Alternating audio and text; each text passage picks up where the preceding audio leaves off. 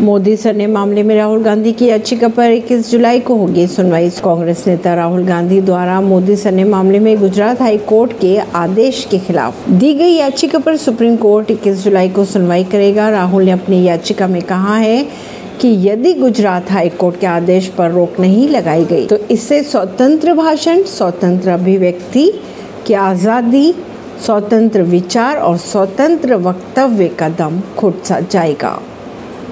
गौतम बुद्ध नगर प्रशासन ने हिंडन नदी का जल स्तर बढ़ने के मद्देनज़र जारी की बाढ़ आने की चेतावनी।